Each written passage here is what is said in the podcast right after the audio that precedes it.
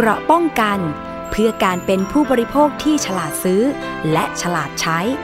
ในรายการ ภูมิคุ้มกัน สวัสดีค่ะ คุณผู้ฟังต้อนรับเข้าสู่รายการ ภูมิคุ้มกันรายการเพื่อผู้บริโภคนะคะ พบกับดิฉันอภิคณาบุราริศค่ะ สำหรับวันนี้นะคะ คุณผู้ฟังก็สามารถเข้าไปติดตามรับฟังรายการของเราได้นะคะ ผ่าน thaipbspodcast.com ก็ได้นะคะ แล้วก็รวมไปถึงสถานีวิทยุชุมชนที่เชื่อมโยงสัญญาณ ก็มีหลายสถานีด้วยกันก็อันนี้ไปติดตามกันได้ฝากด้วยนะคะ แล้วก็มีเรื่องดีๆ ที่มาเตือนภัยกัน แล้วก็มาบอกทางผู้บริโภคนะคะ เรื่องแรกของเราวันนี้นะคะ มีความคืบหน้ากรณีของการหลอกขายทองนะคะ เป็นเพจออนไลน์นี่แหละค่ะ นะคะ ชื่อว่า Gigi People นั่นเอง หลายๆ คนน่าจะคุ้นๆเรื่องนี้นะคะ เพราะว่าเคยไปร้องกองปราบบ้าง แล้วก็ไปร้องที่ตำรวจบกปคบหรือว่าตำรวจกองบังคับการปราบปรามการกระทำความผิดเกี่ยวกับการคุ้มครองผู้บริโภคนะคะ ก็มีการให้ดำเนินคดีนายธีรชัยคงทองนะคะอ้างขายทอง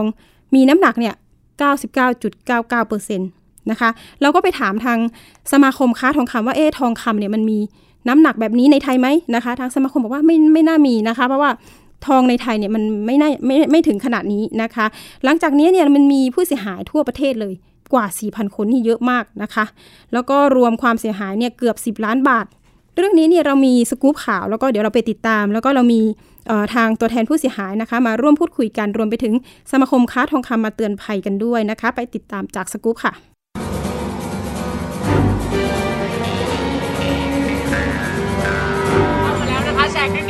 นี้เป็นสาธารณะมากกว่า3แชร์และแชร์คลิปนี้ลงกลุ่มมากกว่า3กลุ่มใครไม่แชร์แม่ไม่ขายใครไม่แชร์แม่ไม่ขายบางช่วงบางตอนของเพจจีจีปีโป้ในการไลฟ์ขายทองคำกับการจัดโปรโมชั่นทองคำ99.99%หนัก 1 บาท ราคา 16,900 บาท ประกอบกับในเวลาการตัดสินใจสั่งซื้อ และต้องโอนเงินภายในระยะเวลา 15 นาที จึงทำให้มีผู้เสียหายตัดสินใจสั่งซื้อทองคำกับเพจ Facebook ดังกล่าวเป็นจำนวนมากสิริวัลสุขธรรมรงกุลหนึ่งในผู้เสียหายบอกว่าก่อนตัดสินใจสั่งซื้อทองคำกับเพจดังกล่าว ได้มีการดูรีวิวกับทางเพจอยู่หลายครั้ง ก่อนตัดสินใจสั่งซื้อแหวนน้ำหนักสองสลึงราคากว่า 9,000 บาท แต่หลังโอนเงินไปถึง 3 ครั้งทางร้านอ้างโอนเงินไม่ตรงกับสินค้าที่สั่งซื้อ ให้ผู้เสียหายโอนเงินเพิ่ม แต่หลังขอยกเลิกการสั่งซื้อผู้เสียหายกลับถูกบล็อกเฟซและไม่ได้รับสินค้าเสียหายรวมมูลค่ากว่า 20,000 บาทวิธีการกลโกงของเขาก็คือ เรายังโอนไม่ถูกนะ เราต้องใส่ตรงบันทึกอาหารเป็นเลขที่บัญชีเราที่จะเขาจะโอนคืนกลับมาสองสามครั้งแรกสามครั้งแรกที่เราโอนโอนผิดไปนะคะ คือเขาจะให้เราโอนเรื่อยๆโอนณตอนนั้น อ่าทีนี้พอบอกว่าเราไม่เข้าใจระบบของคุณอะคุณต้องบันทึกอะไรยังไงตามระบบเราไม่เอาแล้วค่ะ คือจะให้โอนเรื่อยๆอย่างเงี้ยค่ะ พอหลังๆก็จะเริ่มคุยไม่ดีละแล้วก็บล็อกเราไปเลยของก็ไม่ได้ค่ะ จากความเสียหายที่เกิดขึ้นกลุ่มผู้เสียหายกว่า 30 คน พร้อมทนายความนำเอกสารหลักฐานเข้าแจ้งความกองบังคับการปราบปรามการกระทำความผิด เกี่ยวกับการคุ้มครองผู้บริโภคบกปคบให้ดำเนินคดีกับทางเจ้าของเพจจีจี้ปีโป้หรือร้านเพชรทองสิวาลัยกรณีไลฟ์สดหลอกขายทองรูปพรรณคุณภาพต่ำกว่าที่โฆษณาผ่านทางเพจ Facebook จนมีผู้หลงเชื่อโอนเงินสั่งซื้อทองคำ รวมมูลค่าความเสียหายเบื้องต้นกว่า 10 ล้านบาททำผู้เดียวไม่ได้หรอกครับ เพราะมันมีการตั้งเป็นเป็นเป็นเพจเป็นเพจขึ้นมาแล้วก็มีไลน์มีการมีการเปิดบัญชีบัญชีเนี่ยจำนวนเท่าที่ตรวจสอบได้นี่มีสองสองบัญชีนะครับที่มาร้องร้องร้อง แล้วก็บัญชีเนี่ยมันไม่ใช่ของอนายจีจี้ปีโป้หรืออทาง ธีรชัยนะครับ เป็นของบริษัทแล้วก็เป็นของอีกบุคคลนึงอาจจะเป็นมารในการเปิดเปิดบัญชีขึ้นมาเพื่อหลอกหลอกลวงตัวนี้ แล้วก็มีการมีความช่ำชองในเรื่องของการเปิดเพจเปิดไลน์นะครับทางสื่อสารเนี่ยมันจะต้องเป็นการกระทำเป็นกระบวนการครับนอกจากนี้ทางกลุ่มผู้เสียหายบอกว่าจากการรวบรวมข้อมูลของกลุ่ม พบมีผู้เสียหายทั้งหมด 3 กลุ่มด้วยกัน กลุ่มที่ 1 คือได้ทองคำแต่ไม่ตรงตามที่ซื้อขาย เช่น สั่งซื้อทอง 99.99%แต่กลับได้ 96.5% 2. กลุ่มโอนเงินแล้วแต่กลับไม่ได้รับทอง 3. กลุ่มที่สั่งซื้อทองในราคาสูง แต่ขายต่อได้ราคาต่ำกว่าปกติ เช่น หากผู้ซื้อโอนเงินแล้วยกเลิกสินค้าต้องเสียค่าปรับ 15% หรือหากต้องการคืนสินค้าจะถูกหัก 30%ซึ่งจากการตรวจสอบประวัติพบว่าจีจี้ปิโป้เคยถูกดำเนินคดีตั้งแต่ปี 2559ศาลพิพากษาเอาผิดพรบคอมพิวเตอร์และคดีช่อโกงประชาชน จำคุก 3 ปี แต่รอลงอาญากระทั่งมาก่อเหตุซ้ำ ขณะที่จังหวัดพิจิตรมีกลุ่มผู้เสียหายกว่า 65 คน เข้าแจ้งความต่อเจ้าหน้าที่ตำรวจสถานีตำรวจภูธรเมืองพิจิตรกรณีสั่งซื้อทองคำรูปพรรณผ่านเฟซบุ๊กชื่ออัชราโชติปทุม โดยมีการจัดโปรโมชั่นขายทองคำน้ำหนัก 1 บาท ราคา 17,776 บาท จึงทำให้มีผู้หลงเชื่อ รวมมูลค่าความเสียหายกว่า 10 ล้านบาท โดยที่ผ่านมาเจ้าหน้าที่ตำรวจพบว่ามีผู้เสียหายที่หลงเชื่อ และสั่งซื้อทองผ่าน Facebook เป็นจำนวนมาก จึงอยากฝากเตือนประชาชนว่าอย่าได้หลงเชื่อ และหากต้องการซื้อทองคำแนะนำให้ซื้อจากร้านทองที่เชื่อถือได้ เพื่อป้องกันการถูกหลอกและตกเป็นผู้เสียหายเพิ่ม วันนิสาสีรื่น ไทย PBS รายงาน ค่ะเรื่องนี้นะคะเราก็มาเตือนภัยกัน เพราะว่ามีจำนวนผู้เสียหายเยอะมากนะคะ 4,000 คนนี่โอ้โหแต่ว่าข้อมูลจากทางบกปคบก็บอกว่า ผู้เสียหายที่ไปแจ้งความณตอนนี้ที่บกปคบนะคะ ประมาณ 30 คน แต่ว่าผู้เสียหายท่านอื่นๆเนี่ยอาจจะแจ้งตามท้องที่นะคะ ทั่วประเทศนะคะ ไม่ต้องเดินทางมาก็ได้นะคะ แต่ตอนนี้เนี่ยเขาก็ทางตำรวจก็กำลังรวบรวมพยานหลักฐานนะคะ ถ้าเกิดว่าใครมี พยานมีหลักฐานนะคะมัดตัวนะคะก็สามารถนำมาให้ที่บกปคบได้นะคะ เมื่อวานเราก็มีการนำเสนอข่าวไปในรายการสถานีประชาชนแล้วนะคะ เรื่องนี้นะคะเรามีผู้เสียหายที่จะมาบอกเล่านะคะว่ากลวิธีต่างๆ พฤติกรรมของเจ้าของเพจ Gigi People เนี่ยเป็นยังไงนะคะทำเป็นขบวนการหรือเปล่าอ่าอันนี้ก็กำลังตั้งข้อสงสงสัยกันอยู่นะคะค่ะ เรามีสายของคุณแซมมี่นะคะ ผู้เสียหายจาก เพจ Gigi People นะคะ สวัสดีค่ะ คุณแซมมี่ สวัสดีครับค่ะ ถือว่าคุณแซมมี่เป็นกลุ่มผู้เสียหาย เริ่มเริ่มต้นไหมคะ หรือว่าเขาทำเพจเนี้ยมามานานแค่ไหนแล้วอ๋อจริงๆแล้วเพจนะครับเท่าเท่าที่ดูนะครับจะก็ตอนตั้งแต่ปีห้าเก้าแต่ว่าถ้าในตัวของทัมมี่เองเนี่ยก็คือเพิ่งทราบเนี่ยก็คือเมื่อปีหกศูนย์อืมนะครับค่ะเอ่อเคยก็เคเมื่อยปีหกหกสองของประธานโทษค่ะ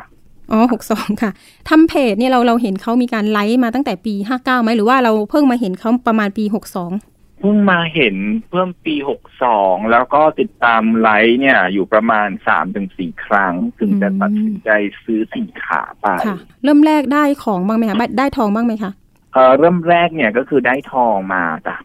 ก็คือเอฟไปหนึ่งชิ้นนะคะ ก็คือประมาณหนึ่งหมื่นสามพันเก้าร้อยบาท อยู่ในราคาโปรโมชั่นนะคะ ซึ่งอืมซึ่งตรงเนี้ยเนี่ยเอ่อในในการไลฟ์แต่ละครั้งเนี่ยของเขาก็คือโปรโมชั่นนะตอนนี้โอนภายใน 15 นาที จะได้รับโปรโมชั่นทองค่ะหนึ่งบาท 99.99เปอร์เซ็นอืมอะไรอย่างเงี้ยค่ะค่ะ ซึ่งอันนี้เราก็เลยตัดสินใจเอฟไปตอนนั้นแล้วก็โอนเงินเข้าไป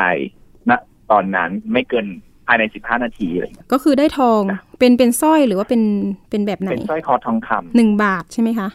ไม่ใช่หนึ่งบาทค่ะเท่าก็ไหร่คือว่าหลังจากที่เราทำการ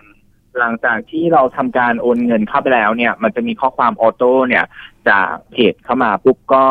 ประมาณสองสลึงหรือว่าเจ็ดจุดห้ากรัม จะมีออโต้เข้ามาทันทีเลย หลังจากที่โอนเงินไปอืมนะครับสองสลึงนี่ถือว่าถูกกว่าท้องตลาดไหมอันนี้คือราคา13,900บาทใช่ไหมคะจริงๆ ถือว่าแพงกว่าท้องตลาดนะครับแพงกว่าอ้าวแล้วยังไงต่อเราจะทำยังไงต่อ คือทำอะไรไม่ได้แล้วนะ ตอนนั้นอืมก็คือแบบว่าขอรับสินค้าค่ะสินค้าก่อนเลยอืม ก็คืออย่างน้อยๆโอเค ลองเพราะว่าเหมือนว่าเราเราพลาดไปแล้วตอนนั้นอืมอะไรอย่างเงี้ยคิดว่าเออจะได้หนึ่งบาทเอฟไปตอนนั้นอ๋อหนึ่งบาทในราคาโปรโมชั่นที่คุณค่ะบอกว่าก่อนที่จะทำการซื้อสินค้าต้องกดไลค์แชร์ก่อนอ๋อกดไลค์กดแชร์ก่อน แล้วเราก็ค่ะต้องทำตามกฎของเขาโดยที่เป็น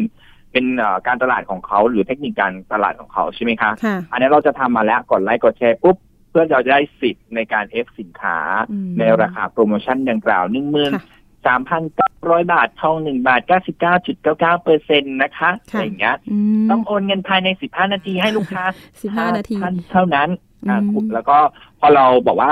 โอเค เอฟไปปุ๊บให้ใส่ชื่อเข้าไปแล้วก็ราคาไปใช่ไหมคะแล้วก็ปรากฏว่าก็มีโอนเงินเข้าไปค่ะปุ๊บพอหลังจากที่โอนเงินเข้าไปปุ๊บเนี่ยจะมีออโต้ทันทีเลยประมาณทองทองประมาณเจ็ดจุดห้ากรัม ก็คือประมาณสองสลึงนั่นเอง ซึ่งอันนี้เราก็เลยโต้เถียงค่ะเข้าไปเหมือนกันว่าไม่ใช่หนึ่งบาทเลยคะที่เราเขาบอกแล้วเขามีรายละเอียดเข้ามายืดยืดยืดอะไรอย่างเงี้ยเขาบอกว่าหน้าร้านเนี่ยปกติแล้วก็สองหมื่นห้าพันสองหมื่นกว่าบาทนะอะไรเงี้ย แล้วก็รู้สึกว่ากรัมคิดเป็นกรัมกรัมละสองพันกว่าบาทหรือสามพันค่ะกว่าบาทอะไรเงี้ยเออแล้วรวมกันแล้วก็คือหน้าร้านสองหมื่นสองหมื่นกว่าบาทอืม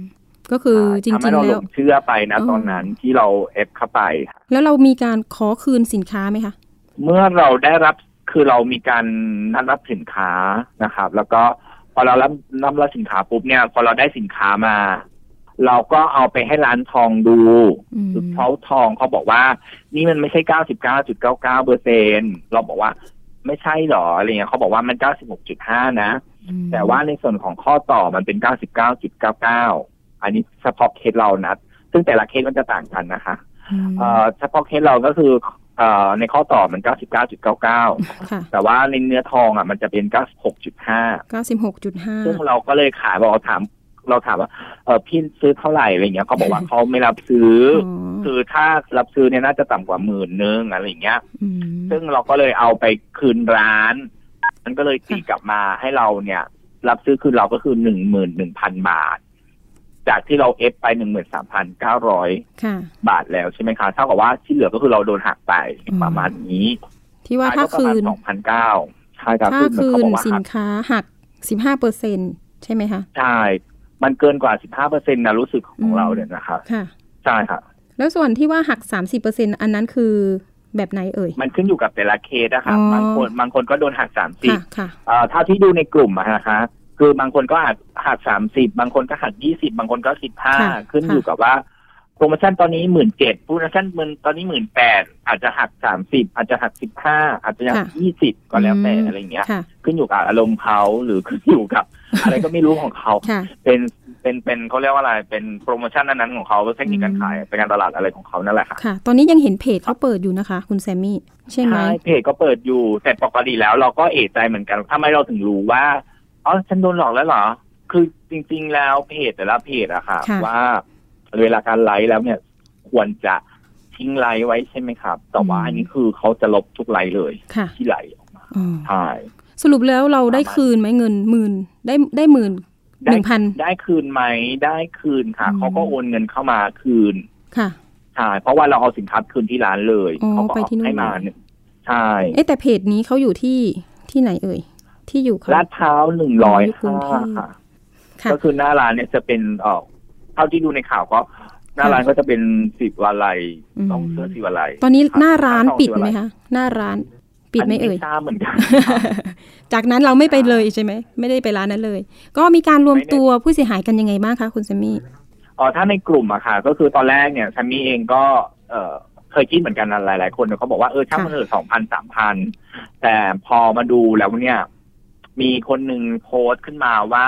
อ๋อเป็นเตือนภัยขึ้นมาปุ๊บเนี่ย ก็มีมีคนเออฉันโดนด้วยฉันโดนด้วยเธอโดนด้วยอืมก็เลยลากเขาเข้าไปอยู่ในกค่ะลุ่มค่ะตอนนี้เฉพาะริ่มต้เลยนะคะเฉพาะกลุ่มไลน์ตอนนี้มีกี่คนคะคุณแซมมี่กลุ่มกลุ่มกลุ่มเรา Facebook ค่ะ เป็นที่ค่ะกลุ่มปิดค่ะ ตอนนี้อยู่ประมาณหกพันสองร้อยอ๋คนอหกพันแล้วทีนี้ทำไมถึงไปแจ้ง6,200ความที่ปคบแค่สามสิบคน คือบางคนนะคะเท่าที่เราทำเซอร์เวย์มานะคะ บางคนเป็นต่างจังหวัดค่ะ ซึ่งเขาก็ไม่มีเวลาที่จะมาแจ้งความมาแจ้งความที่ส่วนกลางเนาะมันไกลที่ส่แต่วนทีนี้กลางแล้วพื้ก็นที่ต่างจังหวัดก็ไม่ค่อยค่ะอำนวยความสะดวก อันนี้ขออนุญาตพูดเลยอืมว่า ต่างจังหวัดก็ไม่ค่อยอำนวยความสะดวกค่ะในสถานที่ท้องถิ่นนั้นๆค่ะนะครับอืมเพราะว่าเขาคิดว่าเออ อาจจะแบบเออไปฟ้องเอาเองให้เหตุผลกับค่ะผู้เสียหายเนี่ยไปฟ้องเอาเองคล้ายๆเหมือนเป็นคดีแพ่งอะไรประมาณเนี้ยอืจมริงๆแล้ว เราบอกว่าจริงๆมันเป็นการ เราก็ไม่รู้ว่าคดีแพ่งหรือคดีอาญานะเพราะค่ะเราก็ไม่ไม่ไม่ฟันธงเพราะเราไม่ไม่ไม่ได้รู้เรื่องกฎหมายค่ะนะครับค่ะแต่ว่าอืมเหตุผลเนี่ย ตอนเนี้ยเราเห็นแล้วว่าผู้เสียหายเนี่ย บางพื้นที่ขออนุญาตใช้คำว่าบางพื้นที่แล้วกันไม่ได้อำนวยความสะดวกให้กับผู้เสียหายหรือประชาชนคำว่าอืมประชาชนจริงๆอะค่ะค่ะ มันยังมีบางพื้นที่อยู่นะคะ อันนี้คือพูดได้เลยค่ะค่ะเอาละคุณแซมมี่คะเดี๋ยวเรามีสายของนายกนะคะนายกสภา สมาคมขออภัย นายกสมาคมค้าทองคำนะคะ คุณจิตติตั้งสิทธิพักดีอยู่ในสายกับเราเอออยากจะให้ท่านมาช่วยเตือนภัย แล้วก็บอกถึงราคาที่แท้จริงนะคะเอาละค่ะ สวัสดีค่ะคุณจิตติคะสวัสดีครับค่ะรับสวัสดีค่ะ วันนี้รบกวนอีกครั้งหนึ่งนะคะ อยากจะให้คุณครัจิบติมาเตือนภัยออนไลน์ในในส่วนของรายการภูมิคุ้มกันรายการเพื่อผู้บริโภคนะคะ อันนี้แหละเรื่องของการซื้อทองตอนนี้ในออนไลน์เนี่ยอ่าทางทางดิฉันเองเนี่ยเห็นการไลฟ์สดขายทองเนี่ย มีทั้งภาคใต้นะคะที่เห็นอยู่นี่มีภาคใต้ แล้วก็ส่วนกลางกรุงเทพก็มีเยอะมากเลยค่ะ อันนี้เราจะภาคเหนือก็มีตรวจสอบยังไงเออทางเหนือก็มีภาคเหนือก็มีนะคะทุกภาคเลยค่ะตัวนี้อ๋อตัวนี้ก็เรากำลังดูอะทำเป็นแผนที่จากที่ไหนจังหวัดไหนอ๋อมีมีผู้เสียหายเราจะทำเป็นพื้นที่สีแดงนะคะอ๋อก็มีค่ะค่ะ ก็มีการเตือนภัยครับด้วยเนาะเอาละค่ะคุณจิติใช่ค่ะเตือนภัยนิดนึงว่า การครับที่ไลฟ์สดขายทองผ่าน Facebook ผ่านเพจต่าง ๆ เนี่ย มันจะเชื่อถือได้ยังไงจะต้องตรวจสอบยังไงคะ ที่จริงผมก็อยากจะเตือนผู้บริโภคเพราะว่าลักษณะอย่างนี้มันเกิดขึ้นมาบ่อยครั้งแล้วก็มีปัญหากันนะครับเออจริงๆผมว่าเบื้องต้นเนี่ยผู้บริโภคจะซื้อทองนะครับเออเดี๋ยวนี้มีออนไลน์ทางทางเฟซบุ๊กทางทางอะไรมีเยอะมากมายเลยค่ะทีนี้เราก็ไม่รู้ว่าใครเป็นใครนะครับ เพราะฉะนั้นนี่เราก็โอนเงินไปแล้วก็ทองก็ไม่เห็น ไม่รู้ลักษณะเป็นยังไงก็ไม่รู้ค่ะ ผมว่าอยากจะฝากท่านผู้บริโภคทุกท่านนะครับ ถ้าจะซื้อทอง นอกจากว่าออนไลน์ที่รู้จักคุ้นเคยกันนะครับเคยติดต่อกันแล้วก็มีประวัติที่ติดได้นะครับถ้ามิฉะนั้นนะผมว่าโอกาสที่จะเจอคนหลอกลวงก็มีเยอะๆนะครับค่ะแต่ถ้าไม่รู้ผมว่าเดี๋ยวนี้ทองก็แพงอะบาทสองหมื่นค่ะกว่าๆแล้วค่ะหนึ่งบาทเพสองราะหนั้มื่นนนี่คนที่จะลงทุนนะจำนวนเงินมากมากๆนี่ ยังไม่เข้าล้างทองจะปลอดภัยที่สุด ยังไงก็ซื้อทองได้ของแท้และไม่ปลอมแน่นอนค่ะค่ะขออีกอันหนึ่งนะครับ บางทีอย่างวันนี้ที่ไปออกรายการบอกว่าเขาขายถูกกว่าบาทหนึงเป็นพันหลายพันด้วยนะครับ ผมว่าอันนี้ก็ต้องตั้งคำถามละว่าทองที่ซื้อมานี่มากี่เปอร์เซ็นต์หรือว่าเป็นทองแท้หรือเปล่า หรือว่าทองชุบ เพราะว่าราคาทองนี่ของสมาคมค้าทองคำมีประกาศไว้ทุกวัน ซื้อค่ะข้าวขายออกแค่ห่างกันหนึ่งร้อยบาทอืมท่านบอกว่ามีโปรโมชั่นมีโรงงานผลิตเองหรืออะไรหรือยังไง มันก็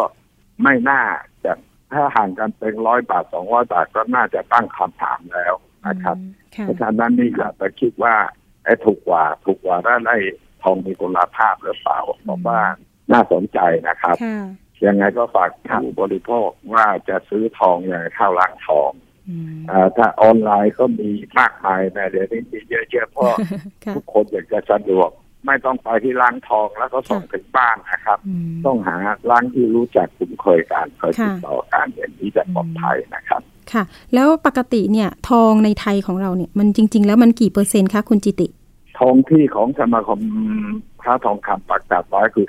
96.5เปอร์เซ็นต์นะคอ๋รัอบค่ะ เป็นเลเราขปกค่ะติเราซื้อข้าวขายออกอย่างวันนี้ 27,003 27,002นี่ขายคืนนะครับอืมถ้าเกิดว่าเขาบอกว่าครับโปรโมชั่นขาย27,000อย่างนี้ก็ไม่น่าไม่น่าถูกต้องแล้ว ก็ยังนะครับได้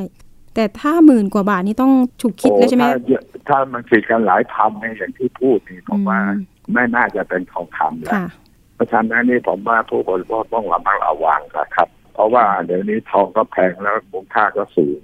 ค่ะจะลงทุนทั้งทีไปล้างทองแล้วก็เห็นทองจริงๆชั่งน้ำหนักให้ดูค่ะคุณจิตินคะรับมันก็ถ้าจะได้ปลอดภัยได้ค่ะ ถ้าสมมุติว่าทองสองสลึงตอนนี้ราคาเท่าไหร่นะคะ ทองสสอองงสสลึลึงงนะครับสองสลึงราคาทองตอนนี้สองหมื่นเจ็ดพันกว่าใช่ไหมสองสลึงก็หมื่นกว่าบาทแล้วนะครับอืมนะหางครึ่งหมื่นสกองว่าหบาทมื่นเจ็ดพัน สามร้อยหางครึ่งนะครับอ๋อหารครึ่งสอสลึใช่ครับคิดถ้าเป็นค่ะลูกประพันก็ต้องบวกค่ากำเนิดอืมนะค่ากำเนิดส่วนใหญ่อาจจะลดได้หน่อยค่ะหนึ่งแล้วแต่รูปแบบนะครับ เพราะว่าค่ะงั้นก็สองสลึงก็ไม่กี่ร้อยบาทนะครับอืมถ้าถูกกว่าเป็นพันก็ไม่น่าจะถูกต้องแล้วนะครับอ๋อคุณจิติคะมีโอกาสทองจะลงไหมครัคะบทองจะลงไหมเอ่ยฝากผู้บริโภคผมว่าช่เอ๊ะวงนี้ค่ะช่วงนี้อาจจะมีการปรับฐานเพราะว่าขึ้นมาสูงที่สุดในประวัติการโอ้นะครับค่ะเอ่อ แต่เลยก็อยากจะฝากนักลงทุนนะ ก็มีข่าวออกมาทุกคนยังตั้งคำตั้งความหวังว่าจะสามหมื่นบาทนะครับ อย่าอย่าไปหลงเชื่อนะครับไอ้สามหมื่นบาทใครใครก็มันมันก็ยากนะเหมือนกับแปดปีที่แล้วอะอืมสองหมื่นเจ็ดพันหนึ่งร้อยบาทสูงสุดช่วงนั้นค่ะนะครับ ก็มีนักวิชาการพวกต่างประเทศพวกกองทุนก็ออกมาให้ข่าวว่าจะสามหมื่นบาทอืมทุกคนยังติดรอยอยู่ตั้งหลายค่ะปีนะเพิ่งเอาออกมาขายเมื่อเร็วๆนี้เอง ค่ะนะครับ คุณแซมมี่มีอะไรจะสอบถามนายกสมาคมค้าทองคำไหมคะอ๋อครับขออนุญาตนะครับท่านนายกคือเรียนปรึกษานิดนึงอะนะครับว่า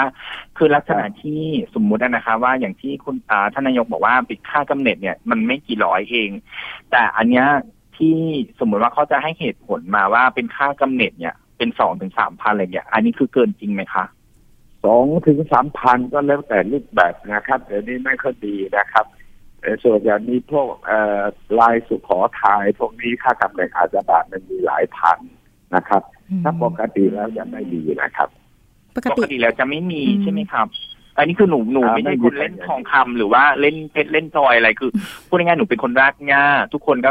หลาย ๆ คนก็จะเป็นเคสแบบนี้ อันนี้เราพูดกันตรงไปตรงมานะคะคือไปเปิดปรึกษาแบบคนไม่รู้ เพราะฉะนั้นก็เลยแบบเอกใจนิดนึงว่าถ้าเขาให้เหตุผลมาบอกว่า อันนี้คือเป็นค่าคำเน็ต หักสิบห้าเปอร์เซ็นยี่สิบเปอร์เซ็นสามสิบเปอร์เซ็นอะไรอย่างเงี้ยอันนี้คือเป็นการหักอ๋อค่าคำไม่เน็ตไม่ไม่ไม่น่าจะแพงถึงขนาดนี้นะครับเพราะฉะนั้นผมถึงบอกว่าอย่างไงไปร้านทองไปรู้รูปแบบ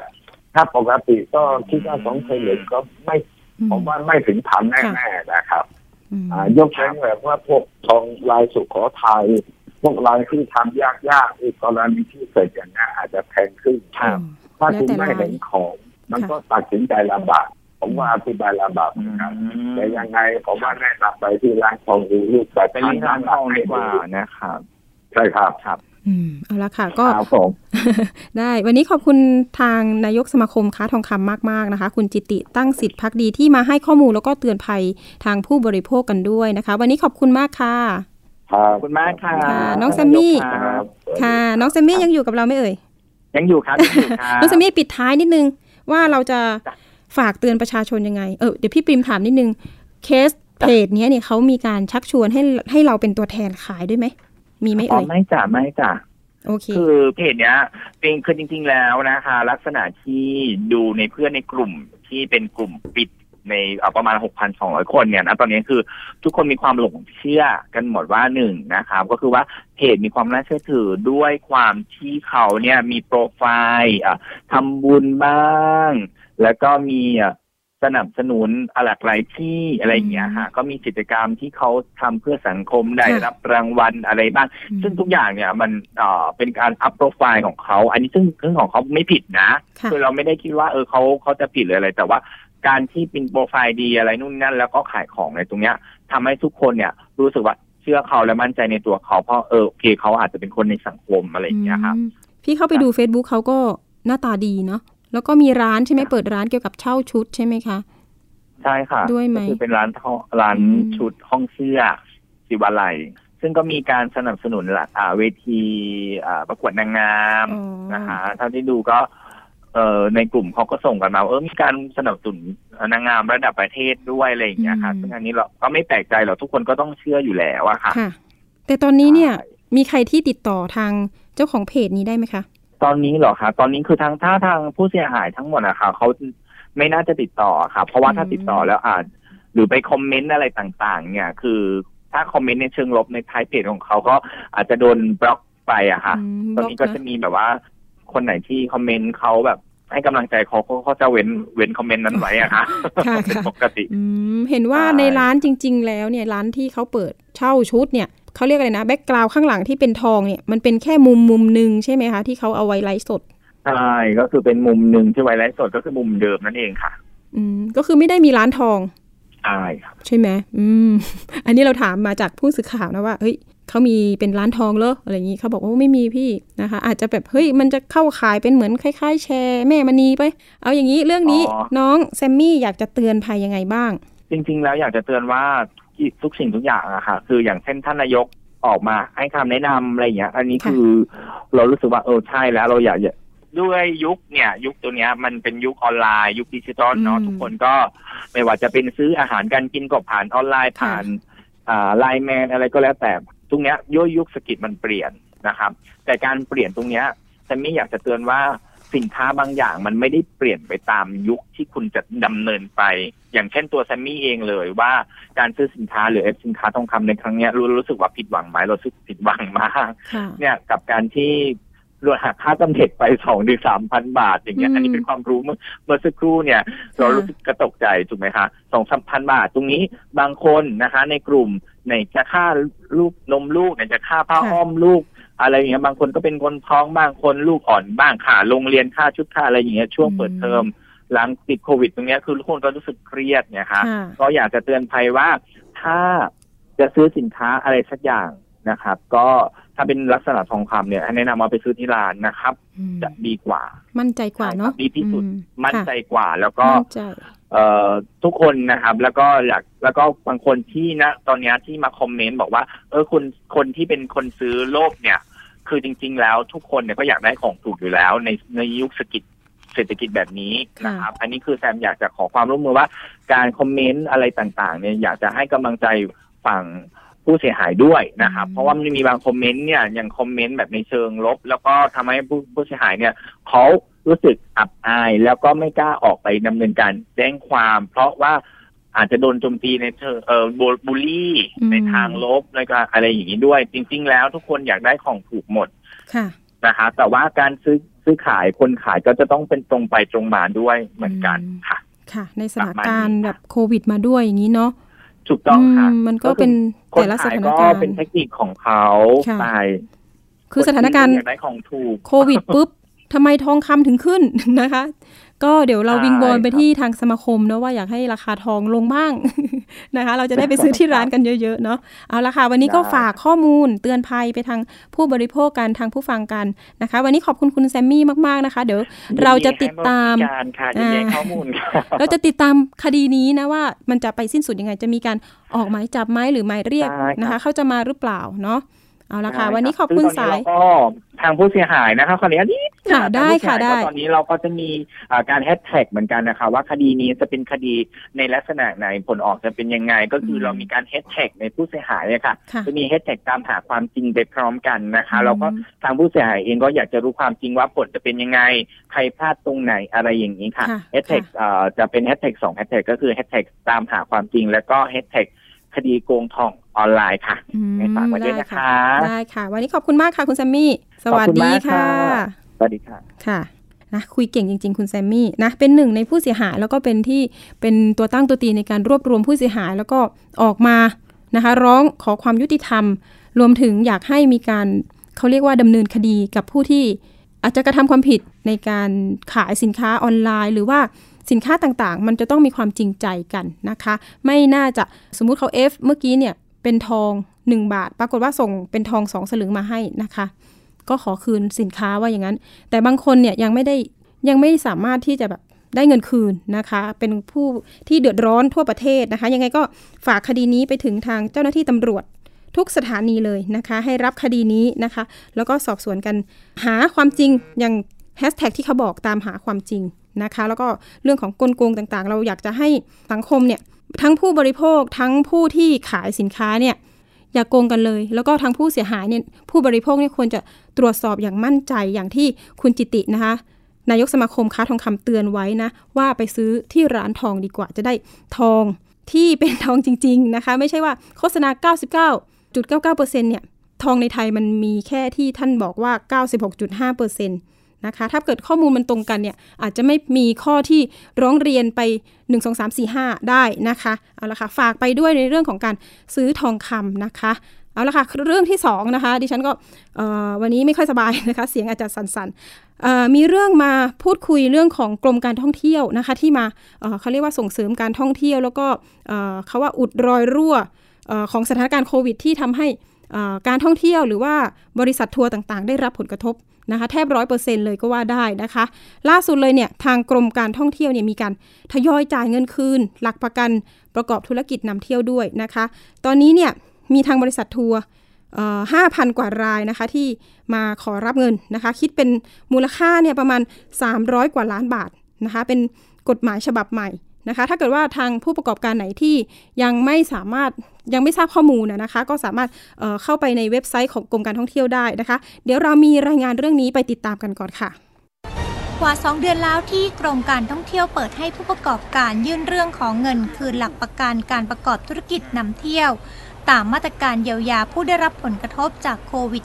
-19 ซึ่งก่อนหน้านี้กระทรวงการท่องเที่ยวและกีฬาได้ออกกฎหมายกำหนดอัตราใหม่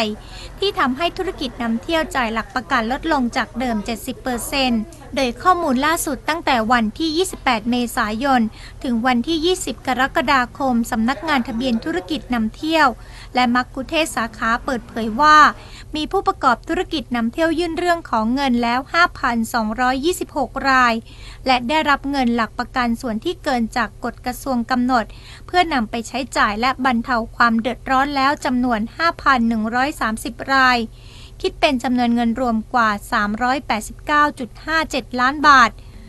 สำหรับการดำเนินการดังกล่าว ถือว่าเป็นไปตามประกาศราชกิจจานุเบกษาเมื่อวันที่ 7 พฤษภาคม 2563 ได้ประกาศกฎกระทรวงกำหนดจำนวนเงินหลักประกันการประกอบธุรกิจนำเที่ยว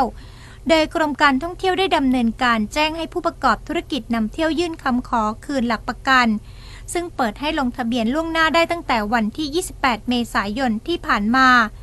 โดยผู้ประกอบธุรกิจนำเที่ยวสามารถยื่นเรื่องได้ที่สำนักงานทะเบียนธุรกิจนำเที่ยว และมักคุเทศทั้ง 6 สาขา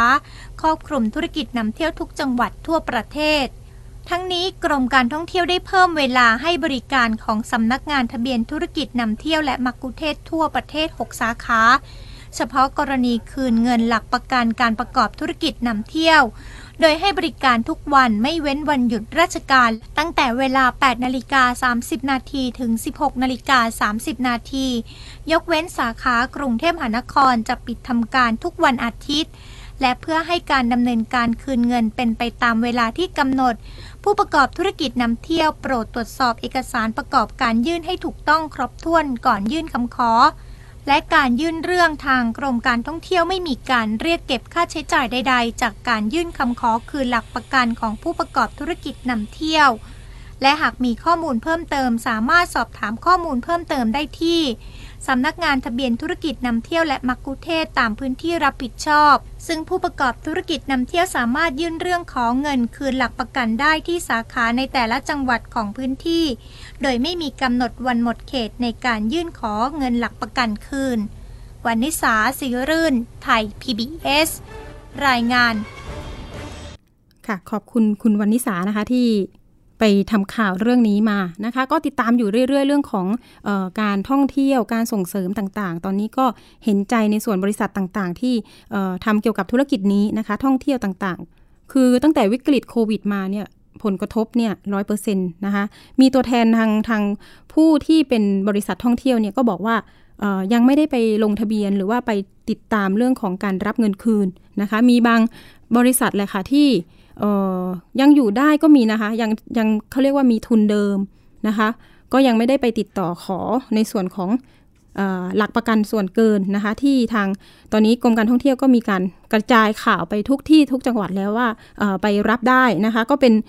การเขาเรียกว่าบรรเทาความเดือดร้อนเรื่องค่าใช้จ่ายเนาะเอาละค่ะเรื่องกรมการท่องเที่ยวเนี่ยเรามีเบอร์โทรส่วนกลางก็สามารถโทรสอบถามได้นะคะ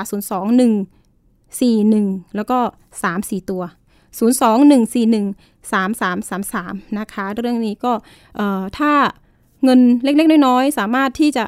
ช่วยเหลือในสถานการณ์ตอนนี้ก็ดิฉันว่าไปไปรับดีกว่านะคะอย่าอย่าปล่อยให้โอกาสผ่านไปอ่านะคะ ก็มีการพูดคุยในรายการสถานีเมื่อวานนี้นะคะว่าไปรับได้เลยนะคะ ตอนนี้เนี่ยมีคนไปรับกว่า 5,000 รายแล้วนะคะ เป็นเรื่องดีๆ มาบอกทางผู้บริโภคที่อาจจะประกอบธุรกิจการท่องเที่ยวอยู่นะคะ แล้วก็ตอนนี้เนี่ย การไปท่องเที่ยวแต่ละจังหวัดก็มีการเปิดอย่างมากแล้วนะคะ อย่างระยองเนี่ยจริง ๆ แล้วบางพื้นที่เนี่ยก็ไม่ได้มี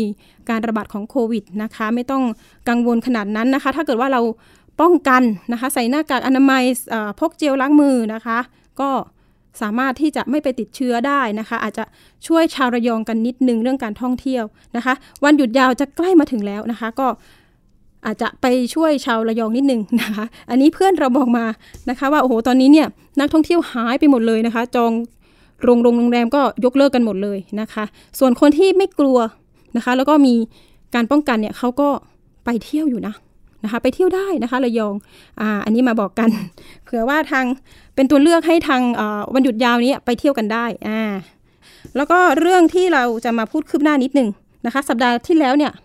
นำเสนอเรื่องของเตือนภัยออนไลน์สั่งซื้อเลื่อยไฟฟ้า หรือว่าเลื่อยยนต์ ปรากฏว่าได้ดินชีวภาพซะงั้น ปรากฏว่าเราจะบอกว่ามันเป็นคนที่มาส่งของเนี่ยจะเรียกได้ว่าเป็นเคอรี่ปลอมก็ได้นะคะ คุณลุงคนหนึ่งอายุ 65 ไปดูเลื่อยใน Facebook ก็ไปเจอเฟซเฟซบุ๊กหนึ่งนะคะ ก็คือมีโฆษณาว่าเอ่อสินค้าจากญี่ปุ่นอ่าราคาก็ 3,000 กว่าบาท คุณลุงเขาก็สั่งซื้อปรากฏว่าเเขาบอกว่าในเพจเนี่ยเขาก็ตอบกลับมาว่าให้รอสินค้าประมาณ เจ็ดถึงสิบห้าวันนะคะ ของจากต่างประเทศเลย ปรากฏว่ามีผู้ชายคนหนึ่งโทรมา คือสมมุติซื้อวันที่ 6 โทรมาวันที่ 7 ว่าสินค้าจะมาแล้ว เป็นการลักษณะตัดหน้านะคะ ตัดหน้าทางเพจนะคะ แล้วผู้ชายคนนี้ก็มาส่งของอเรื่องนี้เนี่ยก็ทางคุณลุงได้ไปแจ้งความนะคะสอนอประเวศวันที่ 7 กรกฎาคมที่ผ่านมา ปรากฏว่า ณตอนนี้เนี่ยทางทีมข่าวก็ประสานทางพุ่มกับนะคะว่าออลองตรวจสอบเรื่องนี้หน่อยว่าจะมีการสืบสวนยังไง ตอนนี้มีความคืบหน้าก็คือว่า ทางเจ้าหน้าที่ฝ่ายสอบสวนเนี่ยก็มีการเอาข้อมูลเบอร์โทรต่างๆเนี่ยไปเช็คเรียบร้อยแล้ว ปรากฏว่าตอนนี้เนี่ยเราพอจะมีเบาะแสของผู้ชายที่อ้างว่าเป็นเคอรี่มาส่งของนะคะ ตอนนี้มีเบาะแสแล้ว เรายังไม่ขอเปิดชื่อนะคะ แต่ทีนี้คุณที่ทำผิดอยู่ต้องระวัง เพราะว่าอาจจะไม่พ้นนะคะ เจ้าหน้าที่ตำรวจเขาตรวจสอบได้นะคะ เพจดังกล่าวเนี่ยที่ฉันลองโทรไปแล้ว ปรากฏว่ามันขึ้นโชว์เบอร์ว่า ต้หวัน โอ้อันนี้เพจของใครกันแน่นะคะ มาติดตามความคืบหน้าอีกครั้งหนึ่งว่าจะจับเคอรี่ปลอมคนนี้ได้หรือเปล่าอ่านะคะ ส่วนช่วงต่อไปนะคะ เป็นช่วงคิดก่อนเชื่อกับดรแก้วกังสดานอัมภัย นักพิษวิทยาและคุณชนาทิพไพรพงศ์วันนี้นะคะนำเสนอตอนแฮมเบอร์เกอร์อันตรายหรือไม่ ถ้าชอบกินไปติดตามค่ะ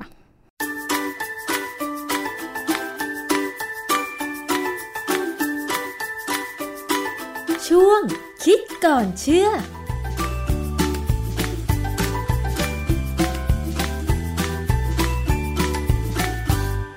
พบกันในช่วงคิดก่อนเชื่อกับ ดรแก้วกังสดานนภัย นักพิษวิทยากับดิฉันชนาทิพไพรพงษ์เช่นเคยนะคะ คุณผู้ฟัง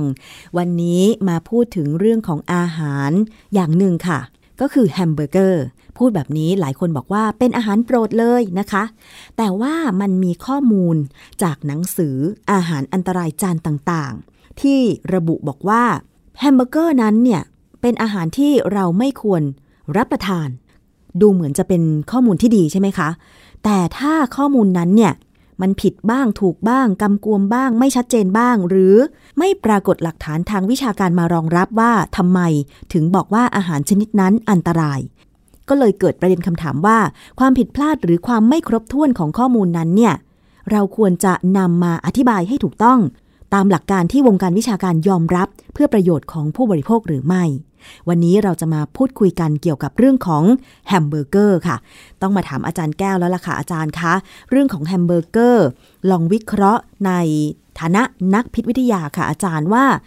มันเป็นอาหารที่ดีไม่ดีควรกินหรือไม่ควรกินยังไงคะอาจารย์ ครับคือแฮมเบอร์เกอร์นะฮะมันเป็นของโปรดที่ผมอยากกินมาตั้งแต่เด็กเลยค่ะนะเวลาเห็นในหนังเนี่ยอยากกินจังเลย เวลาเราดูหนังฝรั่งใช่ไหมที่เขาไปตามร้านขายอาหารเนี่ยก็สั่งแฮมเบอร์เกอร์มากินเนี่ยกัดเข้าไปคำโตๆนะฮะดูมันมีความสุขนะอ่าฮะอาจารย์ก็เลยอยากกินเลียนแบบหนังฝรั่งเหรอคะเราดูแต่หนังฝรั่งนี่สมัยก่อนเราไม่ค่อยดูไม่ค่อยได้ดูหนังจีน หนังจีนเป็นหนังคอมมิวนิสต์รัฐบาลสมัยผมเด็ก ๆ เนี่ย ต่อต้านคอมมิวนิสต์นะทีนี้พอมีโอกาสได้กินเนี่ยนะเหมือนก็งั้นๆอะทำไมฮะไม่ได้อร่อยกว่าที่เราคิดหรอก ทำไมตอนเด็กอาจารย์คิดว่าแฮมเบอร์เกอร์มันอร่อย ผมเห็นเนื้อมาแล้วผมดูและดูหน้าตาคนที่เขาโฆษณาในในทีวีนะสมัยก่อนขาวดำเนี่ยนะแต่หน้าตาเขาโฆษณาแล้วมันมันดูฟินมากเลยอืมอาจารย์เชื่อโฆษณาคือครับ คือคือปัญหาหนึ่งที่ว่าหนังสือบางเล่มเนี่ยเขาพูดถึงแฮมเบอร์เกอร์เนี่ยคือถ้าจะพูดให้คนกลัวเนี่ย มันก็ดูน่ากลัวบอกว่ามีแบคทีเรียความจริงเนื้อที่ทำแฮมเบอร์เกอร์เนี่ย ถ้าเป็นเนื้อธรรมดาธรรมดาที่ไปซื้อจากตลาดหรือจากที่ไหนมาก็ตามเนี่ยนะ แล้วทิ้งเอาไว้เนี่ยแบคทีเรียมันก็ขึ้นใช่ไหมแต่ถ้าเป็นแฮมเบอร์เกอร์ร้านแพงๆร้านที่มีชื่อเสียงเนี่ย เนื้อเขาจะมาเฉพาะแล้วเขาจะบรรจุมาอย่างดี โอกาสมีแบคทีเรียก็จะน้อย เราจะเคยเห็นซูชิใช่ไหมซูชิเนื้อวัวซะด้วยซ้ำนะที่เขากินดิบๆอะค่ะอันนั้นต้องเป็นร้านแพงๆนะอืมที่เขาสามารถทำเนื้อให้ค่อนข้างจะสะอาด แต่ผมก็ไม่กินนะค่ะผมไม่กินของดิบเพราะผมกลัว ผมมีความรู้สึกว่า ความอร่อยที่ได้ สมมติมันจะอร่อยอะนะที่ได้เนี่ยมันไม่คุ้มเสี่ยงที่ว่าถ้าเราเกิดติดเชื้อ ไม่ว่าจะเป็นพยาธิหรือแบคทีเรียเนี่ยไม่คุ้มเลยที่จะต้องป่วยนะฮะทีนี้ในกรณีแฮมเบอร์เกอร์เนี่ยเขาก็มักจะบอกว่าอาจจะมีแบคทีเรีย แล้วก็แน่ๆคืออาจจะมีผงชูรสค่ะความจริงเนื้อสัตว์นะถ้ามันดีนะ ถ้ามันใหม่สะอาดนะมันจะมีผงชูรสธรรมชาติอยู่ในน้ำเลือดอืมที่อยู่ในเนื้อนั่นแหละ เพราะว่าผงชูรสเนี่ยมันคือกลูตาเมต ซึ่งเป็นกรดอะมิโน ซึ่งมีทั้งอยู่ในตัวเนื้อสัตว์เอง หรืออยู่ในน้ำน้ำเลือดของมันเนี่ยนะค่ะจะมีกลูตาเมตอยู่นะฮะแต่ว่าบางครั้งเนี่ย ถ้าเป็นร้านขายแฮมเบอร์เกอร์ที่ใช้เนื้อเก่า หรือเนื้อที่ไม่ค่อยดีเนี่ยเขาเติมแน่อืมเพราะฉะนั้นคนที่กินไอ้เจ้าแฮมเบอร์เกอร์จากร้านถูกๆเนี่ยบางทีคุณอาจจะรู้สึกคอแห้งนะฮะคอแห้ง แต่ว่าจะทำให้เกิดแพ้ไหมมันก็ไม่แน่ใจเพราะอย่างอย่างผมเนี่ยผมก็ ค่อนข้างจะไม่ชอบผงชูรสนะฮะค่ะแต่อาการของผมคือไมเกรน เพราะฉะนั้นผมก็จะพยายามไม่กินของพวกเนี้ยนะพยายามเลี่ยง แล้วเวลาเราได้ลิ้นเราแตะผงชูรสเนี่ยเรารู้ว่ามันมันไม่ใช่ลักษณะของเนื้อสัตว์แบบที่ธรรมชาติอะค่ะมันรู้เอง โดยคนมีประสบการณ์ไมเกรนเนี่ยจะต้องระวังอืนะฮะมค่ะเขาบอกว่าแฮมเบอร์เกอร์เนี่ยกินแล้วทำให้อ้วนก็มันก็แน่แหละถ้ามันอร่อยมันก็อ้วนนะนะเพราะว่าเนื้อที่เอามาทำแฮมเบอร์เกอร์เนี่ยจริงๆมันต้องมีไขมันค่ะนะฮะ ถ้าเป็นเนื้อแห้งๆมันจะไม่อร่อย ใช่ต้องมีไขมันด้วยค่ะมันถึงจะนุ่มนวลเล่าให้อาจารย์และคุณผู้ฟังฟังค่ะนิดหนึ่งเกี่ยวกับแฮมเบอร์เกอร์ เป็นอาหารที่ดิฉันไม่ชอบ เพราะเพราะว่าที่อาจารย์บอกนี่แหละ เนื้อแฮมเบอร์เกอร์มันแห้งๆ เพราะว่ามันร้านอาหารฟาสต์ฟู้ดเนี่ยมักจะโฆษณาขายแฮมเบอร์เกอร์ใช่ไหมคะ แล้วแบบโฆษณาทำโปรโมชั่น ขายแฮมเบอร์เกอร์ 39 บาท 59 บาท มีอยู่ช่วงหนึ่งที่ดิฉันเชื่อโฆษณาค่ะ ไปซื้อแฮมเบอร์เกอร์ร้านเนี้ยทำโปรโมชั่นเนี้ยมากิน แล้วปรากฏว่ามันแทบไม่มีอะไรเลยอาจารย์ มันมีขนมปังไม่มีแห้งๆสองแผ่นฮะมีเนื้อแห้งๆเลยนะ แทบจะไม่มีน้ำออกมาหนึ่งแผ่นอยู่ตรงกลาง แล้วก็มีผักโปะอยู่สองชิ้น ผักกาดขาวนะคะใช่ไหมคะ ผักสลัดผักกาดขาว แล้วก็มะเขือเทศอยู่สองชิ้น แล้วก็ใส่มายองเนส แค่เนี้ยค่ะ 39 หรือ 59 บาทไม่แน่ใจ วัตถุประสงค์เขาต้องการให้คุณกินโฆษณา ไม่ได้กินแฮมเบอร์เกอร์ค่ะไม่กินคำโฆษณา แล้วหลังจากนั้นเนี่ย ดิฉันก็เข็ดว่าแฮมเบอร์เกอร์มันไม่อร่อย แต่อืมก็มีบางร้านเหมือนกันที่เป็นร้านอาหารใหญ่สัญชาติต่างชาติเนี่ยค่ะ อาจารย์ที่เข้ามาเปิดในเมืองไทย ลองไปกินดูแฮมเบอร์เกอร์ชิ้นละ 500 บาท แต่อาจารย์ฮะ มันเป็นแฮมเบอร์เกอร์เนื้อที่มีเนื้อขนาดใหญ่2ชิ้น มีผักมีชีสมีอะไรเยอะแยะเลย คุ้มค่ากับการรับประทาน ทีนี้ก็เลยมาชั่งใจดูว่า ถ้าเราจะกินแฮมเบอร์เกอร์ก็ควรจะเลือกร้านคุณภาพไม่ใช่ตามโฆษณาแบบทำโปรโมชั่นอาจารย์ฮะก็คือกินมันมันเป็นของถูกไม่มีของดีต้องแพง อันนี้ค่อนข้างจะจริงอะนะค่ะคือแฮมเบอร์เกอร์ไอ้ร้านยี่ห้อดัง ๆ เนี่ยนะตอนนั้นผมเคยไปที่อเมริกาเนี่ย ชิ้นหนึ่งสี่เหรียญเก้าสิบห้ามาห้าเหรียญนะที่ว่าห้าเหรียญคูณสามสิบเข้าไปก็ก็ร้อยห้าสิบาท อันนั้นอร่อยแน่บ้านเราก็ราคาเท่ากัน เพราะว่าราคาเข้ามาตรฐานทั่วโลกอืมนะฮะอันนี้ไอ้เจ้าแฮมเบอร์เกอร์เนี่ย จริงๆแล้วมันคือแซนด์วิชใช่ไหมแซนด์วิชก็คือเอาขนมปังมา เอาเอาเนื้อไส้สัตว์ใส่เข้าไปค่ะ เอาเออผักใส่จะไส้อะไรก็ตามประกบเข้าไปแล้วกิน มันก็หลักการหลักการเดียวกันนะฮะเพียงแต่ว่าถ้าเป็นแฮมเบอร์เกอร์เนี่ย มันมักจะใช้ขนมปังกลมๆนะ ใช่ มันเป็นลักษณะที่ต้องกลม ถ้าเป็นอย่างหนึ่งแซนด์วิชที่เขาเรียกว่า submarine หรือเรือดำน้ำเนี่ยจะเป็นขนมปังยาวๆ แล้วก็มีการเอาเนื้อสัตว์มาผัดกับหัวหอมกับอะไรหลายๆอย่างแล้วใส่เข้าไป เพราะฉะนั้นความอร่อยมันจริงๆเนี่ยมันอยู่ที่เนื้อสัตว์ผสมกับเนยแข็ง ถ้าเนยดีจะยิ่งอร่อยมาก แต่ถ้าค่ะเนยถูกๆ ก็อร่อยไปตามลักษณะของมันนะนะฮะ เวลาลดราคาเนี่ย เขาจะใช้เนยที่เราเรียกว่าชีสเนี่ยนะฮะค่ะในคุณภาพที่ต่ำหน่อย แต่ถ้าเวลาขายปกติเนี่ยเขาใช้ของดีที่แพงกว่าค่ะนะฮะมันก็จะมีพวกซอสต่างๆ ที่จะช่วยคือความจริงเนี่ยมีคนบอกว่าแฮมเบอร์เกอร์เป็นอาหารขยะความจริงไม่ใช่นะ ไม่ใช่เหรอคะคำว่าอาหารขยะหรือ junk food เนี่ย ความหมายของมันจริง ๆ ก็คือว่าอาหารที่ให้คุณค่าโภชนาการไม่ครบ อย่างเช่น ขนมปังชุบคาราเมลเนี่ยค่ะอันเนี้ยถ้ามีเรากินอย่างเงี้ยนะ ถือว่าเป็น junk food เพราะว่ามันให้แค่ พลังงานค่ะ แต่แฮมเบอร์เกอร์เนี่ย ถ้ามีเนื้อสัตว์ มีขนมปัง มีผักนะแล้วก็มีซอสต่างๆ มีมีชีส มีอะไรเนี่ย ดูดูๆไปแล้วเนี่ยคุณค่าทางอาหารมันดูจะครบอืมเพียงแต่ว่าถ้าเอาอย่างที่ที่ครบจริงๆเนี่ยนะมันแพงนะแต่แพงแล้วก็จะอร่อย เพราะฉะนั้นกินปีละครั้งพอทน ใช่นะฮะค่ะ ก็ดิฉันก็ไปกินแฮมเบอร์เกอร์ร้านที่บอกว่าชิ้นละ500บาทปีละครั้งอาจารย์ โอ้ชิ้นละห้าร้อยบาทที่สำหรับผมก็เกินไปนะ อาจารย์แต่เราไม่ได้กินคนเดียว500บาทอ๋อนี่กินได้3คนอาจารย์ โอ้โหอ๋อชิ้นใหญ่ ใช่ ก็ปีละครั้งก็พอมั้งค่ะ คือแฮมเบอร์เกอร์เนี่ยมันก็จะมีปัญหาอยู่เหมือนกันในต่างประเทศนะฮะที่ว่าคำว่า burger เนี่ยเขาเรียก burger patty ที่เป็นเนื้อเนี่ยนะคือถ้าทำมาจากเนื้อสัตว์ที่ไม่ถูกสุขอนามัยเนี่ย มันมักจะมีจุลินทรีย์ชนิดหนึ่งก็คือ S. c h e r i c i a coli O หนึ่งห้าเจ็ด H เจ็ด ไอชื่อนี้เนี่ย เป็นชื่อที่ประชาชนควรจะจำนิดหนึ่ง O หนึ่งห้าเจ็ด H เจ็ดอีโคไลตัวเนี่ยที่จะย่อมันก็อ่านว่าอีโคไลค่ะอีโคไลตัวเนี้ยทำให้เป็นโรคทางเดินอาหาร มันเป็นสายพันธุ์ที่กลายพันธุ์มาจากอีโคไลปกติที่อยู่ในตัวเราคำว่าจะถามว่ามันกลายพันธุ์มาได้ยังไง อันนี้ประวัติยาวมากค่ะนะเพราะฉะนั้นยังไม่ต้องพูดถึง รู้แต่ว่าตอนเนี้ยมันก็มีระบาดไปทั่วโลกแหละค่ะนะฮะเป็นโรคประจำถิ่นไปแล้ว เพราะฉะนั้นถ้าเนื้อสัตว์ไม่สุก คนที่กินแฮมเบอร์เกอร์ หรือกินอะไรก็ตามที่ทำด้วยเนื้อสัตว์แล้วไม่สุกเนี่ย มีสิทธิ์เจออืมแล้วก็ท้องเสียไป คือความจริงอีโคไลตัวเนี้ยความร้อนแค่ 71 องศา ก็ทำลายมันได้ เพราะฉะนั้นเวลาเขาเอาไอ้เจ้า patty ไอ้แฮมเบอร์เกอร์ไอ้ตัวชิ้นเนื้อเนี่ยเขามักจะมีวิธีการให้ความร้อนก็คือว่าเอาไปย่างเอทอด ทอดได้ย่างได้ เวลาทอดบนกระทะเหล็กเนี่ย มันจะให้ความอร่อยแค่ในระดับหนึ่งแต่ถ้าเอาไปย่างบนเตา ที่ใช้ไม้ที่หอมๆค่ะเขามีไม้ที่เศษของเขาเหมือนกันเวลาเขาบางบางบ้านที่เขาทำแฮมเบอร์เกอร์กินกันเองเนี่ยเขาลงทุนเนี่ยนะไม้หอมๆเนี่ย มันจะได้เนื้อสัตว์ที่สุกแล้วเนี่ย มันมีกลิ่นควันของไม้ขึ้นมาด้วยค่ะมันจะหอมมากอืมแต่จะแพงคราวนี้ถ้าถามว่าเนื้อสัตว์พวกนี้มีความเป็นพิษไหมแน่นอน อาหารพวกนี้เจอความร้อนเนี่ย มันเกิดสารก่อมะเร็งแน่ๆค่ะนะองค์การอนามัยโลกถึงบอกเลยว่า การกินอาหารพวกที่แปรรูปเนื้อสัตว์แปรรูปพวกเนี้ย ถ้ากินเกินไปเนี่ยหรือกินประจำหรือกินไม่ถูกหลักการเนี่ย ก็จะเสี่ยงต่อการเป็นมะเร็งต่างๆหลายอย่างอืนะฮะม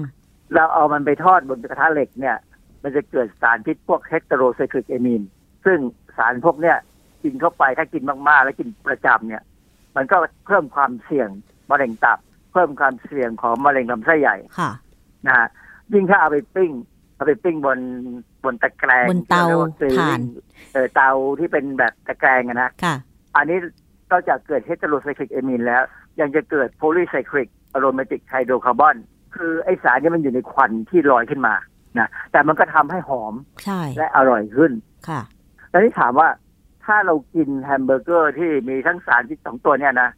เราจะอันตรายไหมคือถ้ากินน้อยๆกินแค่พออร่อยกินชิ้นเล็ก ๆ กินของแพงๆ ที่เรากินน้อยค่ะและนานๆกินทีเนี่ยอวัยวะภายในเราเนี่ยสู้ได้ค่ะนะตับไตไส้พุงเราเนี่ยมันจัดการสารพิษได้ ถ้ามันแข็งแรงค่ะถ้าอวัยวะภายในเราแข็งแรง ไม่ใช่คนกินเหล้าไม่ใช่คนสูบบุหรี่นะต้องดูตัวเองนะถ้าตัวเองเป็นคนที่ออกกำลังกาย ไม่กินเหล้าไม่สูบบุหรี่กินบ้างไม่เป็นไรหรอกเพราะว่ามันคืออาหารที่ถามว่ามันอร่อยไหมอร่อยค่ะนะฮะและจริงๆเนี่ยตัวเนยแข็งเนี่ย มันมีสารที่จับสารพิษได้ค่ะเนยแข็งนะ มันมีสารอะไรอาจารย์จะมี อย่างเนยแข็งเนี่ยมันจะมีมันทำมาจากนมค่ะนะแล้วเวลาที่เขาผลิตเนยแข็งเนี่ย มันต้องมีการหมัก ในกระบวนการหมักของเขาเนี่ย มันมีแบคทีเรีย บางชนิดที่สามารถทำให้โปรตีนในนมเนี่ย มันถูกย่อยไปบางส่วนค่ะและมันสามารถจะไปจับสารพิษได้อ๋ออัอันนี้มีการศึกษาทางวิทยาศาสตร์นะฮะส่วนมายองเนส ซึ่งก็มีคล้ายๆพวกโยเกิร์ตเนี่ยไอ้พวกนมเปรี้ยวเนี่ยก็จะมีโปรตีนแบบนั้นเหมือนกันแบ คทีเรียเนี่ยจะช่วยสร้างพวกสารที่จะไปต้านสารพิษได้นะฮะดังนั้นเนี่ยการกินโยเกิร์ตเนี่ยก็ถึงบอกว่ากินโยเกิร์ตแล้วจะสุขภาพดี หรือกินนมเปรี้ยวสุขภาพดี เพราะมันเป็นผลิตภัณฑ์หมักนมหมักนะฮะชีสหรือเนยแข็งเนี่ยก็เป็นผลิตภัณฑ์นมหมักแต่ว่าหมักนิดเดียวเขาไม่ได้หมักเยอะนะฮะแต่ที่แนะนำจริงๆคือซอสมะเขือเทศ คือซอสมะเขือเทศเนี่ย มันจะมีพวกสารไลโคปีนจากมะเขือเทศ ที่จะช่วย ต่อต้านการสารพิษได้หลายอย่างค่ะมัไปกระตุ้นการทำงานของตับด้วย แล้วก็ตัวเองก็เป็นสารต้านอนุมูลอิสระด้วยค่ะนะฮะเพราะฉะนั้นการกินแฮมเบอร์เกอร์แต่บางคนผมผมเห็นบางคนเนี่ย พอได้แฮมเบอร์เกอร์มาแล้ว ดึงเอาหอมใหญ่ออก ดึงเอาผักออก โดยเฉพาะเด็กๆเสียดายเออเด็ก ๆ คือต้องสอนให้เด็กกินให้เป็นคือจริงๆเนี่ยแฮมเบอร์เกอร์ถ้าทำให้มันมีๆคุณค่ามีประโยชน์คุณค่าให้ครบมีสารอาหารครบห้าหมู่เนี่ยนะมันจะเป็นอาหารที่ มันก็อร่อยดีอะนานๆทีนะฮะค่ะคราวนี้อีกอันหนึ่งที่ผมให้ข้อสังเกตไว้นะค่ะถ้าใครที่นิยมกินแฮมเบอร์เกอร์เนี่ย ให้สังเกตตอนเช้า หรือตอนไหนก็ตามที่คุณถ่ายอุจจาระเนี่ย ถ่ายสะดวกไหมทำไมคะมันเป็นตัวบอกเลยว่า ถ้าถ่ายไม่สะดวกนะเพราะแฮมเบอร์เกอร์เนี่ยเป็นอาหารเนื้อโดยหลักเนี่ยมันเป็นเนื้อสัตว์ถ้าถ่ายไม่สะดวกเนี่ยแสดงว่าคุณกินผักน้อยไปอ๋อดังนั้นควรจะเพิ่มสลัดหรือเพิ่มผักในตัวแฮมเบอร์เกอร์ให้มากจนคุณถ่ายสะดวกแล้วไม่เหม็นมาก ค่ะ เพราะถ้าคุณกินเนื้อสัตว์เยอะๆเนี่ย อุจจาระมันจะเหม็นมาก เนื่องจากว่าในเนื้อสัตว์เนี่ยมันจะมีกรดอะมิโนบางตัวที่มีกรรมฐานสูงค่ะนะฮะพอมีกรรมฐานสูงเนี่ยแบคทีเรียในลำไส้ใหญ่เราเนี่ย มันก็จะย่อยบางส่วนของเนื้อสัตว์ที่เราย่อยไม่หมดเนี่ย ย่อยไปขณะย่อยเนี่ยมันจะปล่อยแก๊สไฮโดรเจนซัลไฟด์ก็คือแก๊สไข่เน่าออกมาในลำไส้ใหญ่เราอ๋อซึ่งแก๊สตัวเนี้ยก็ออกมากับอุจจาระค่ะเพราะฉะนั้น คนที่กินเนื้อสัตว์สูงๆเยอะๆเนี่ย โดยกินผักน้อยๆเนี่ย อุจจาระจะเหม็นมากนะฮะ ซึ่งก็ถึงบอกเลยว่า คนรวยที่เหม็น คนจนที่ไม่เหม็น คนคนที่กินมังสวิรัตหรือกินผักเยอะๆเนี่ย จะสังเกตว่าอุจจาระจะออกมาจะมีกลิ่นคล้ายๆกับอึของช้างอึของวัวของควาย ซึ่งเป็นกลิ่นหญ้าค่ะไม่ธรรมชาติ อันนี้เป็นเรื่องที่ทั่วไปเรารู้กันนะฮะเพราะฉะนั้นถ้ากินแฮมเบอร์เกอร์แล้วชอบกินไม่มีปัญหา แต่ขอให้กินผักให้เยอะ หรือว่าสั่งแฮมเบอร์เกอร์มาบางบางที่เนี่ยเขาคู่มากับสลัดกินสลัดด้วยค่ะ มันก็จะช่วยทำให้เรากินของอร่อยได้อย่างมีความสุขนะฮะค่ะ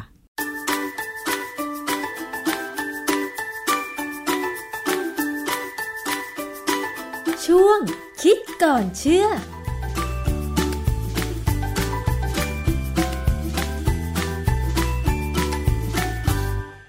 ค่ะนี่ก็เป็นข้อมูลดีๆนะคะ ที่มาฝากคุณผู้ฟังนะคะ รายการเพื่อผู้บริโภคของเรา หลังจากนี้นะคะ วันหยุดยาวก็ขอให้ทางท่านผู้ฟังนะคะ ไปเที่ยวท่องเที่ยวให้สนุกสนานนะคะ แล้วก็พักผ่อนในวันหยุดยาวนี้ แล้วก็พบกับดิฉันได้ ใหม่สัปดาห์หน้าวันพุธนะคะ เวลาเดิม 11 นาฬิกาถึง 12 นาฬิกาวันนี้ขอบคุณคุณผู้ฟังที่ติดตามรับฟังนะคะ พบกับดิฉันได้ใหม่อภิคณาบุราริศวันพุธหน้า สวัสดีค่ะ ติดตามรายการได้ที่ www.thaipbspodcast.com แอปพลิเคชัน Thai PBS Podcast หรือฟังผ่านแอปพลิเคชัน Podcast ของ iOS Google Podcast Android Podbean SoundCloud และ Spotify ติดตามความเคลื่อนไหวของรายการและแสดงความคิดเห็น โดยกดถูกใจที่ facebook.com/thaipbspodcast